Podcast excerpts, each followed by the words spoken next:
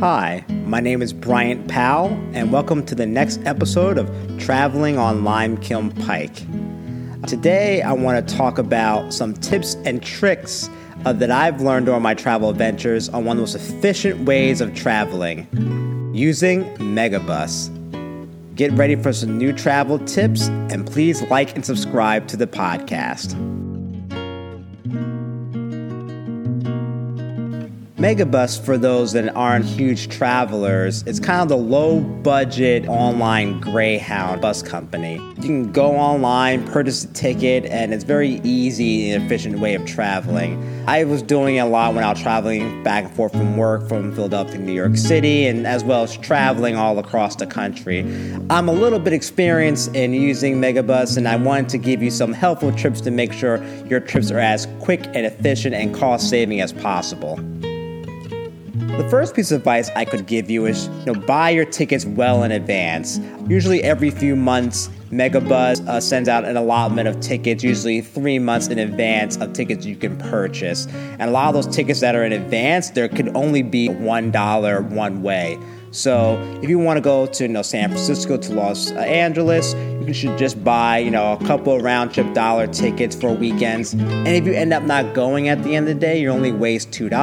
But if you do end up going, you have a very, very cheap ticket in order to go see some friends or families or have a good time or weekend.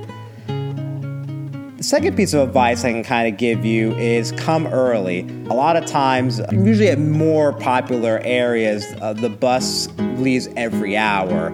So if you decide if you want to leave or go to a location a little bit earlier, definitely come a little bit before your bus leaves. And if you can get that earlier bus and not pay that transfer fee, you can get to your destination a little bit more sooner. If not, you can just wait around until your actual bus comes. And a lot of times these bus areas have, a place you can eat and drink and or have a good conversation with someone in line with.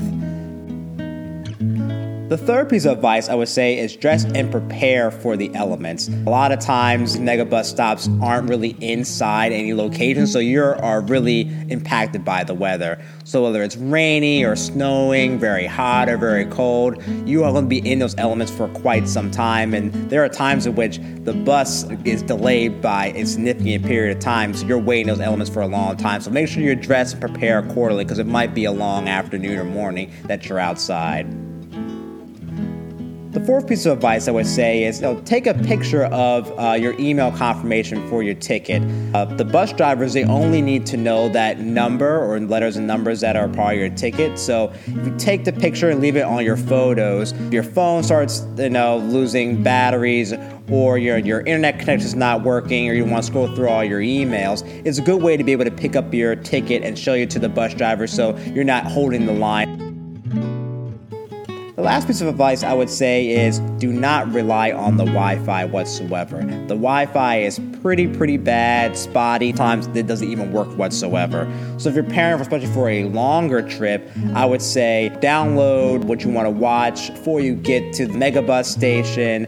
And if you have to do work on the bus, use your phone as a hotspot to make sure you have some internet. But again, I wouldn't rely on the Megabus Wi-Fi whatsoever. It rarely ever works, if it works at all.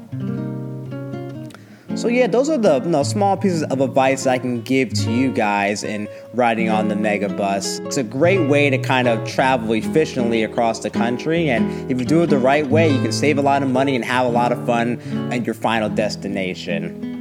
Thank you for your time and listening to Travel on Limekiln Pike. And as always, if you're traveling, travel with a pal. Talk to you soon.